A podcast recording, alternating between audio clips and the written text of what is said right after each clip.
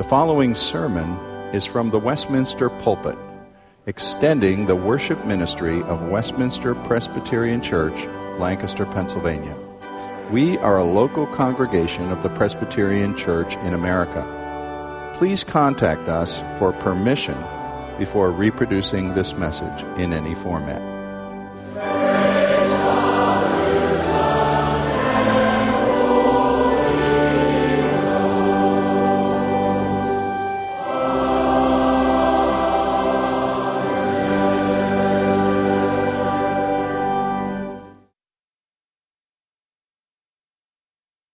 Returning to the study of the book of Acts today after a week away, and I invite you to follow in God's Word. I think you concentrate more on what's being said if you have the Scripture open.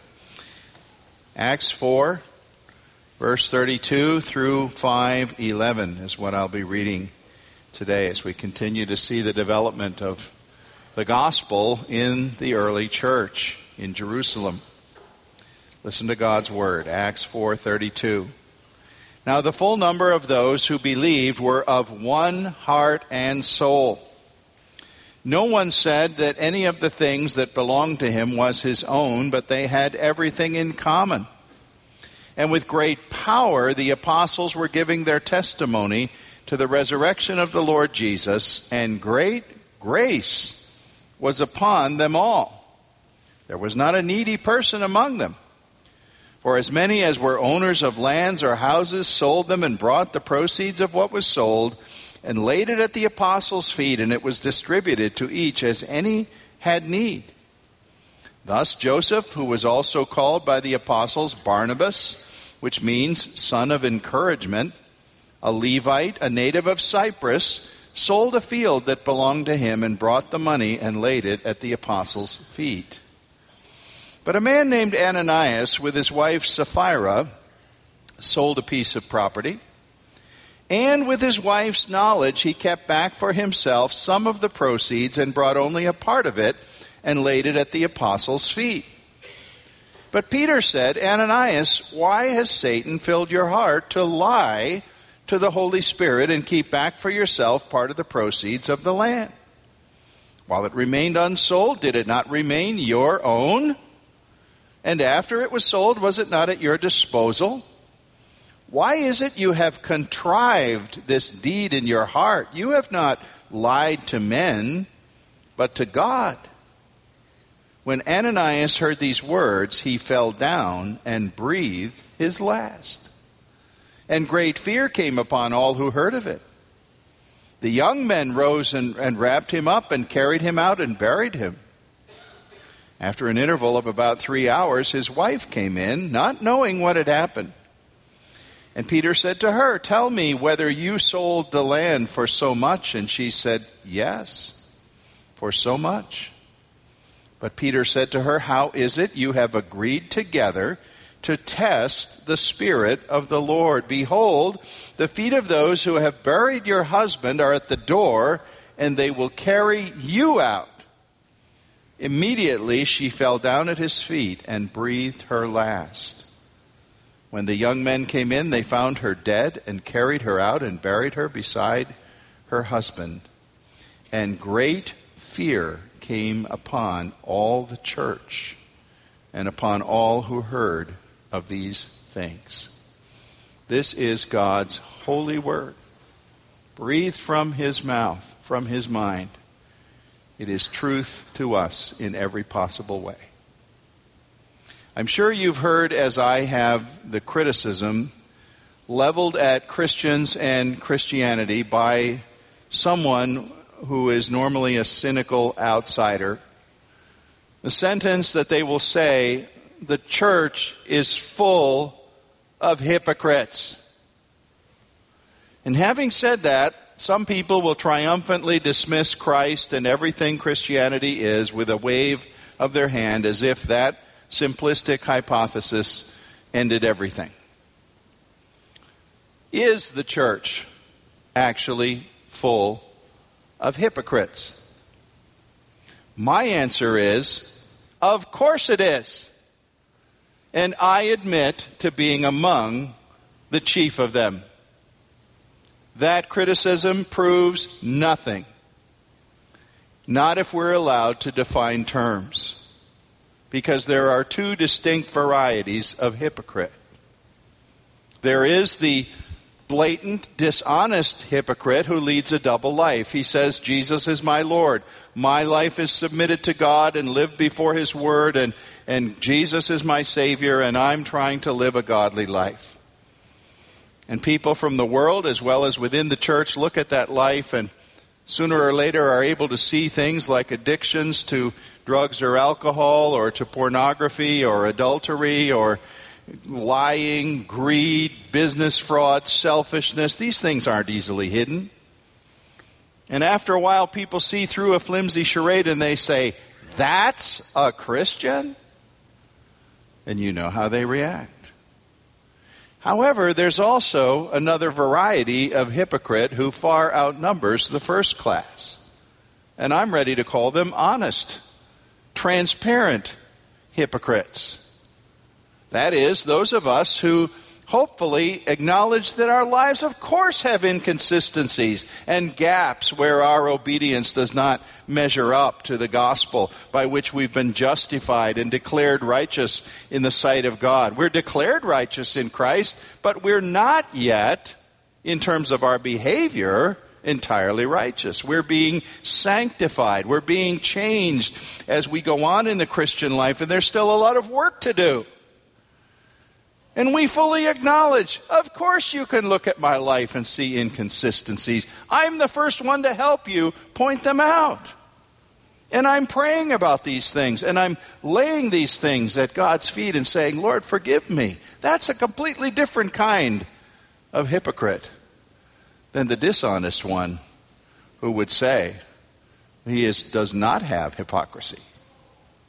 Now, every church in every age of history has had in its midst certainly a small band, a minority of the dishonest, the first class of hypocrite. Those who really are not ready to admit or acknowledge great disparities between what they claim in terms of faith and what they live. And some of those people get into pulpits, and some of them are elders. And some are deacons, and some are leading examples of the women's ministry or whatever sooner or later, they usually become exposed. Very seldom do they go on for decades without someone seeing through the cracks. But the vast majority of Christian disciples, I hope, are in the second category. I know they are. Those of us who know we're incomplete, know we're still being transformed, know there's a lot of work to do, and we're the first to tell God. Oh, I really blew it there. Oh, my goodness, I need forgiveness over here. I spoke more than I was able to perform over there. And guess what, folks? If you're new here, let me tell you something. This church is one that welcomes honest, humble hypocrites. Join the rest of us, please. You're most welcome. Our study in Acts brings us to this section where we have already seen overt, even violent, hateful persecution come against the gospel and not be able to stop it. The apostles were commanded don't preach in the name of Jesus, don't preach the resurrection. They went right on obeying God instead of men. That outward opposition did not stop them. So now we have another first in the book of Acts the opposition of Satan from within the church deliberate hypocrisy arising from two professed believers who shockingly die when their hypocrisy is exposed as a crass deceit. Let me tell you, anywhere God's word is doing something in lives, Satan is there. He's studying, he's setting out tactics, he's probing weaknesses and he's looking for a way to get inside. If he cannot come in the front door, he'll come in the back door, he'll come in a window. My son in law was at my house yesterday. He's a contractor, and we were outside, and he pointed to the place where my air conditioning unit sends the cable into the basement, and you know how it goes through the siding, and there's a, a hole there, and, and you always caulk that hole. And there's a little bit of a gap. I couldn't even put my little finger in that gap. And Kevin said, Dad, you better caulk that. You'll get a mouse in there. I said, Kevin, I couldn't even put my little finger. He said, if it's the size of a pencil, a mouse can get in. I'm going to caulk tomorrow. And I believe that that's exactly the kind of a gap that Satan looks for in a church. Any place small enough that he can insert himself, he will. Count on it. I've been a pastor too long. I know what I'm talking about.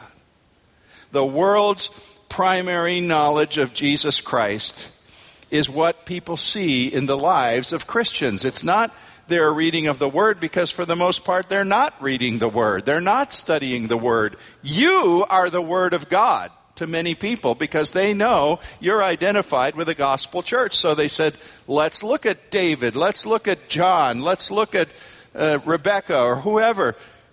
You know, they go to that church where the gospel is preached. What do we see there? And that's what they're asking. What does their marriage look like? Uh, how are they behaving? Do they tell the truth? Can I rely on them? Are they honest? And you know, if they see Christians acting with greed, with double mindedness, with selfishness, with fraud, they will be all over it.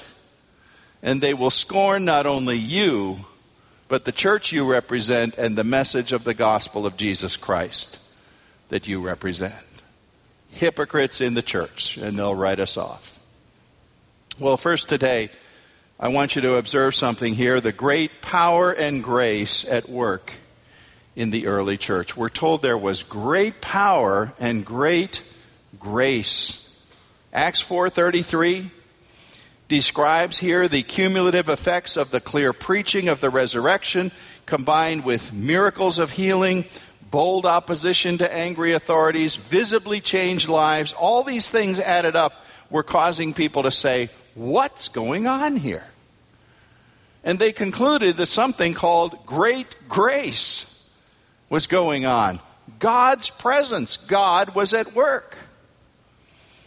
The scholars and historians speculate that probably by this time, something way over the original 3,000 converts because converts were being made all the time. There could have been as many as 10,000 people in a relatively small city called Jerusalem that now were following Jesus and were gathering on a regular basis and worshiping. And they had this tremendous unity of the presence of God by His Spirit in them all. You know, I see enough just in our own presbytery and its churches to know you can have a hundred people in a congregation and have terrible disunity. Here were thousands that were bound in great unity. And verse 32 tells you the secret of that because they were, quote, of one heart and soul. They were connected intimately at the most important points that people can be connected their hearts and their soul, and their minds as well, of course.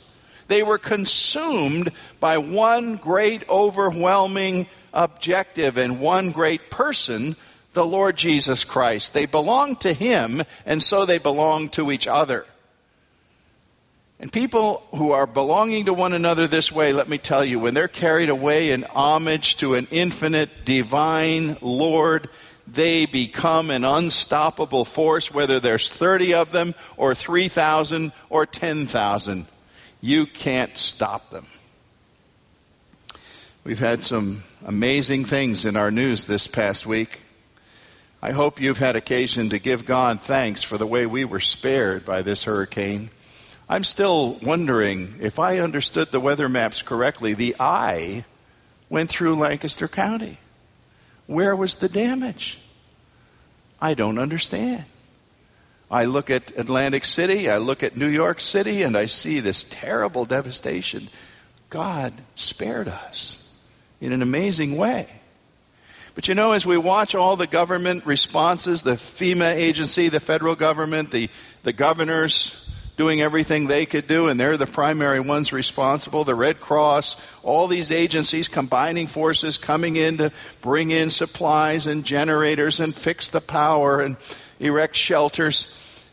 I was working on this text and I was thinking to myself, what if all those all that manpower, all that organization, all those truckloads of resources were sent out to all the places of greatest need along the coast and they got there and when they arrived they found out that the common everyday folks in the neighborhood had taken one another in and were feeding each other and some of the men or women who had knowledge of these things were out up the electric poles reinstalling the electricity, and all the experts got there and they weren't needed. Wouldn't that have been amazing? Now, indeed, there were people doing those things, individual citizens. But what if, what if citizens and neighbors had gone to work? And in an amazing way helped one another so there was nobody to populate the Red Cross shelters. Well, let me tell you, that is what happened in Acts. There were no social service agencies. There was no Red Cross. There was no Social Security. There was no medical insurance. There weren't even any hospitals. What does a poor person or an injured person or a sick person do in a society like that? Well, by and large, let me tell you what they did. They died. But among the Christians, look what was going on here. Without being compelled to do it, without having a program organized, without having anyone dictate and say, you must give so much of your money to help, nothing like that. Spontaneously, the Christians took care of each other. John Calvin commented on this passage to say, we must have hearts of iron if we are not moved by this narrative. Now think he was writing in the in the 1500s when Calvin said when so many in our time not only jealously retain all that they possess and callously rob others. I don't think Calvin's time has changed to our time, has it? In fact, we have an example pointed out here, and I think he's pointed out because we're going to know this man well later in Acts. Joseph called Barnabas, a man from Cyprus. He's going to be known as the intimate companion of Paul later on, one of the apostles himself. He's not quite that well known yet, but here he is, first pointed out, first introduced because of his act of generosity, selling a field. I don't know what he got for it. Let's say he got, $10,000 for the field. And uh, he came and he said, All right, here's the check they gave me when, the, when I sold them the field. Peter, here's the $10,000. Use it however it can best be used. And you would assume, of course, Barnabas got a, a, good reputation for that. That's the kind of man he was. He was an other directed person, he was an encourager. His name meant the son of encouragement. He was a relational guy, he was a servant. And he was famous for that in the church. Well, unfortunately, other people wanted that reputation without making the sacrifice. And so we come to the second point in Acts 5, which I call this the great deception in the hidden depths of Christian character, at least some Christian character. Because alongside Barnabas, we have two other people known for a very negative reason, not a positive reason Ananias and Sapphira. Now, we're told that this couple also had some land. They sold it. Now, remember, no one had done away with private property. Peter proves that here when he says to them a bit later, Wasn't the land yours to keep? You didn't have to sell it. And if you sold it, wasn't the money yours to keep if you wanted to, or any part of it to keep or give? The problem with Ananias and Sapphira, be very clear, was not the fact that they kept part of the money, but that they pretended they were giving all of the money. They were living a lie. They pretended they were doing exactly what Barnabas did. And they wanted the good reputation of that. They said, Oh, yeah, yes, yes, we sold a field too. Secretly, the field was sold for 10,000. They brought six. And they thought, Well, nobody will know that our land brought six or ten or whatever. That's our business. We'll make it as if it sold for six. And you know, some of us look at this and say, why is this such a big deal?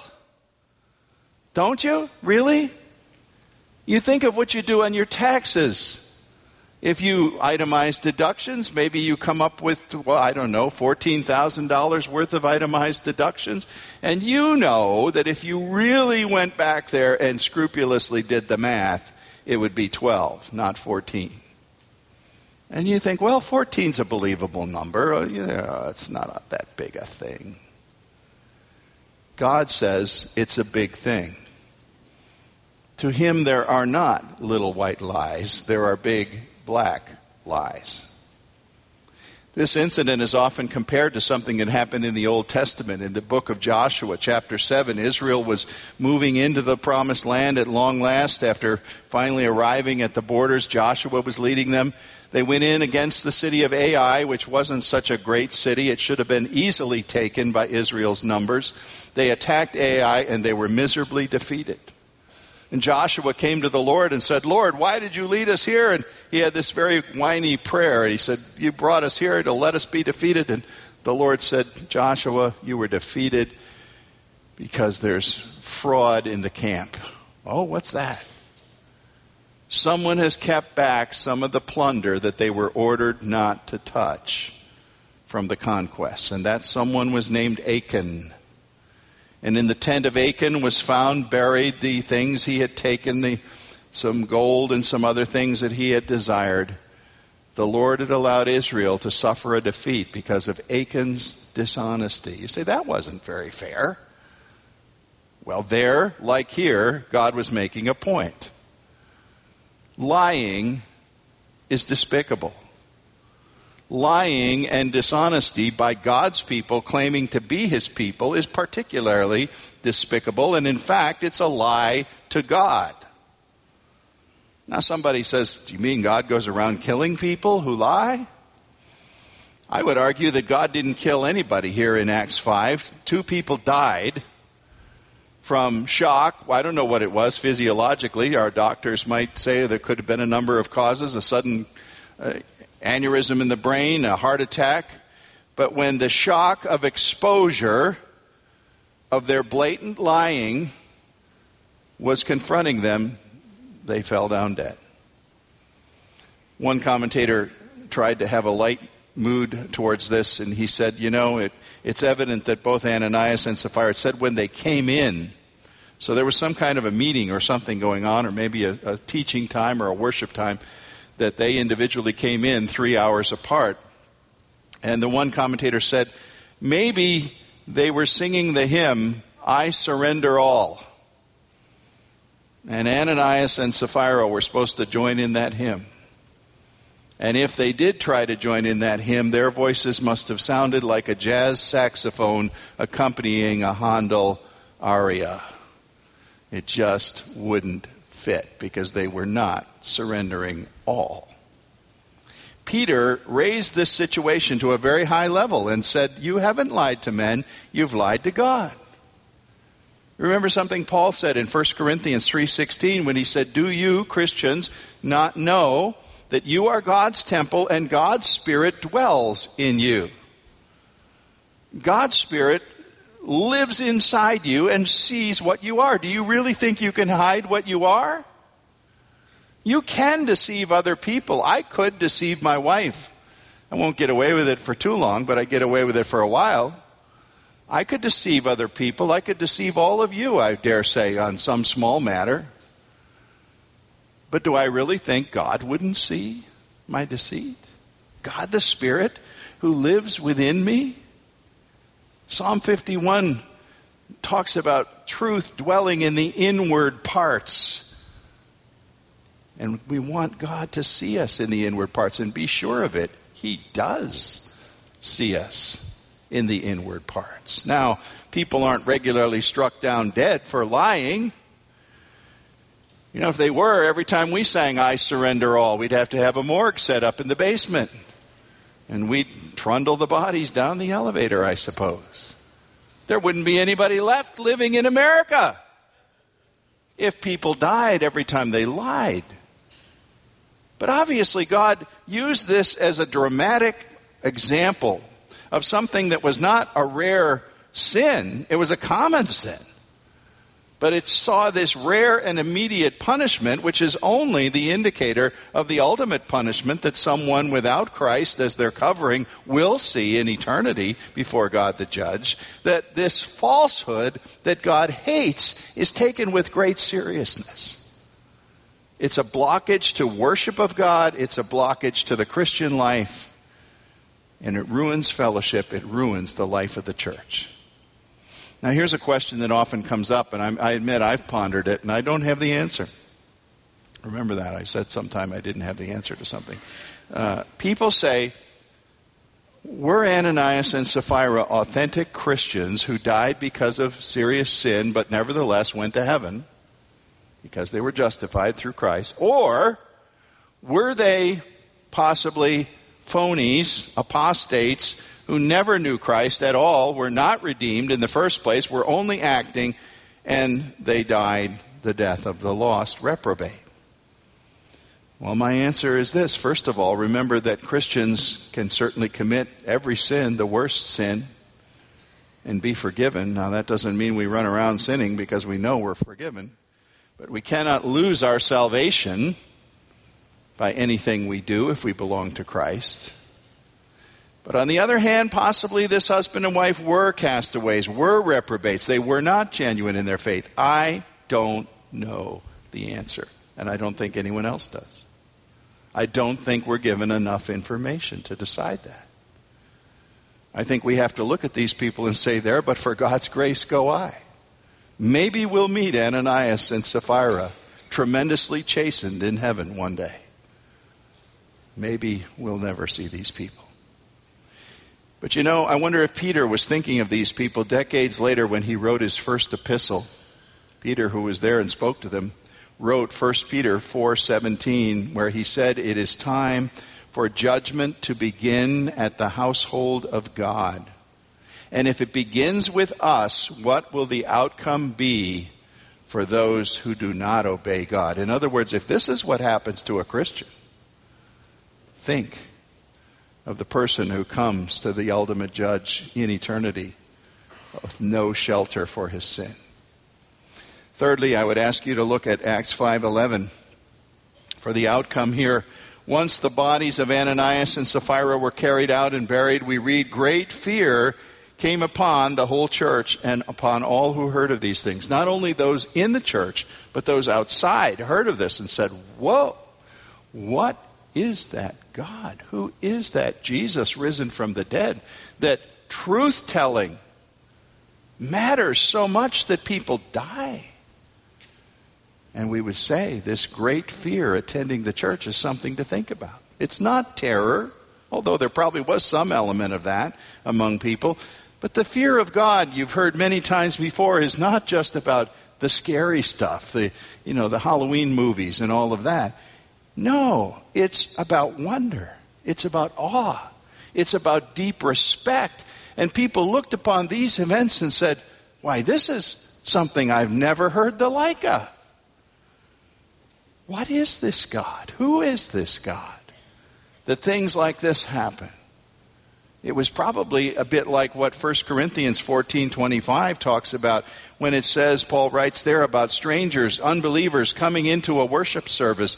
And he says when they come in and hear you giving the praises to God and thanking God and so on, they will look and they will listen and they will exclaim, "Why God is really among these people." That's what this is about. The early church was worshiping a God who would not be trifled with, to whom truth meant something. A God who can be loved, but also must be respected and obeyed. And let me just slip in the notice for you that there's another first here.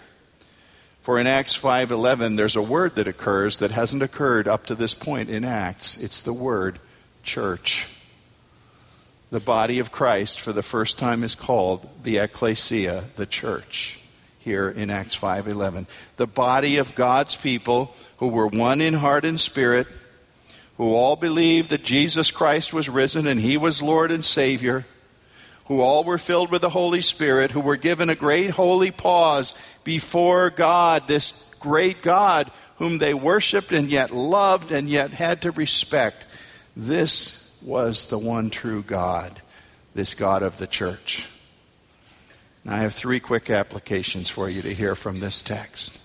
21st century applications. First, this pride and seeking after acclaim and reputation among the body of Christ is something we all have to be careful about, whether you're the preacher, the elder, the Bible study leader, the everyday Christian. We all want to look good to one another. We all want to give some kind of a fairly good impression to other people. You know, I'm convinced the longer I live that the greatest fruit of the Spirit, the fruit of the Spirit that that, that is almost premier among all the others is humility. Christ like humility. It's a diabolical thing, you know, because you can't talk about humility and say, gee, I think I'm doing well with my humility. You're not, are you? But seeking to be like Christ, putting yourself last in line, considering yourself to be a sinner saved by grace, serving other people. One of the ways to be humble, I find, is to ask other people to pray for you and give them something specific. Don't just say, pray for me. Say, you know what? I'm really having a battle with blank. Would you pray with me about it? That's a tremendously binding thing because it says to that other person, you're ready to admit specific weakness. And guess what? they may very well say, you know what? You need to pray for me for that same thing or something else. It binds Christians together when we can humbly pray for each other. Secondly, another application here is that when we confess sins to the Lord, we need to be sure we're confessing not just external deeds. In fact, the longer you go on in the Christian life, the more you probably need to be confessing your thoughts and your motives as much as your actions. Somebody said to me one time, you know, the average more mature Christian ends up with, a, with an outside exterior life that looks pretty good. And it probably is pretty good compared to many other citizens. You know, you're not out there lying, you're not running a business that's victimizing people, uh, you're, you're basically a trustworthy, good citizen, and so on. You're not cheating on your spouse your outside life doesn't have so many big, obvious things to confess to God. But guess what? The more you go on with Christ in the Christian life, the more your confession before Him probably ought to turn inward and say, well, what was my motive for doing that? What was I really thinking when I acted that way or said that? And that's not hyper confessing. That's where a mature Christian lives. Because now you know that it's, it's from the heart that these things come. Jesus said, A man looks on a woman to lust, and he's committed adultery. And the mature Christian knows that and examines his life that way on the inside. Acts 24 has Paul saying that he kept his conscience clear before God and man. 1 John 1 7 talks about walking in the light as Christ is in the What does that mean, walk in the light? It means let your life be transparent. Let God especially see. I mean, He sees anyway. But are you ready to tell Him what you see and that you know what He sees? I was reading about some East African Christian believers who talk in their culture about living, quote, in a house without ceiling or walls. A house without ceiling or walls isn't much of a house when the hurricane comes, is it? But you know what they were saying? They were saying we need to live transparent lives. We need to be transparent with each other and with God. No barriers of deceit, because deceit and lying and falsehood ruin fellowship. Third application is this. Ladies and gentlemen, this is without a doubt, clearly, the first example of church discipline in the New Testament church. This action with Ananias and Sapphira. Peter confronting people on a known falsehood, and they suffered for it. Church discipline. We were hearing about it in the new members class this morning. The church in every age has to recognize there are weeds that grow among the wheat. And it's not so easy to separate. A lot of times it's very difficult. God has given the elders, we're not going into a full discourse on church discipline here, but God has given the elders the responsibility to look at the church and weed the garden judiciously, carefully, confronting sometimes the weeds and saying, Did you know there's a great big weed in your life? You seem to be the last person to know it. And it's dishonoring to the Lord. You need to deal with this. We want to help you with it. We want to pray with you, my friend. And if in the ultimate degree you meet refusal, you meet a blatant insistence, no, no, no, not me, then maybe that's a weed that has to be dug out and tossed out of the garden. That's a hard, hard thing. Painful, difficult. Elders would rather do anything else, let me tell you. But it has to happen, just as it happened here in Acts 5, to protect the garden and to warn the rest of God's people that God is a God of truth who does not tolerate things. Do you realize there was one group of people that Jesus insistently and persistently came up against with hard attitudes and hard words throughout his whole ministry? Who were they? The Pharisees of the temple who knew the law inside and out and whose lives did not conform to it. Jesus hated hypocrisy and he confronted it with words. He called them whitewashed tombs, tombs that had rottenness and deadness inside and were all painted over on the outside. Jesus hated lying before God and double living. And yet, He's the God and Savior who honors those of us who will seek after truth in the inward parts. Are we people of truth? Are we people who are honest about what's going wrong with us, that we can confess it to one another and to, to the Lord, certainly, and not misrepresent ourselves? Know this, folks God's redeeming grace at the cross of Jesus is prepared to abundantly forgive the motives, the thinking, the actions of any humbled hypocrite if you know that that's what you are and you're ready to say it and confess it to your great Savior, He will welcome you. Let's pray. Father, search me, know my heart. May we all say, Oh God, test me and know our thoughts. See if there is some wicked thing taking root in us. And lead us in your way of truth that is everlasting. For Jesus' sake. Amen.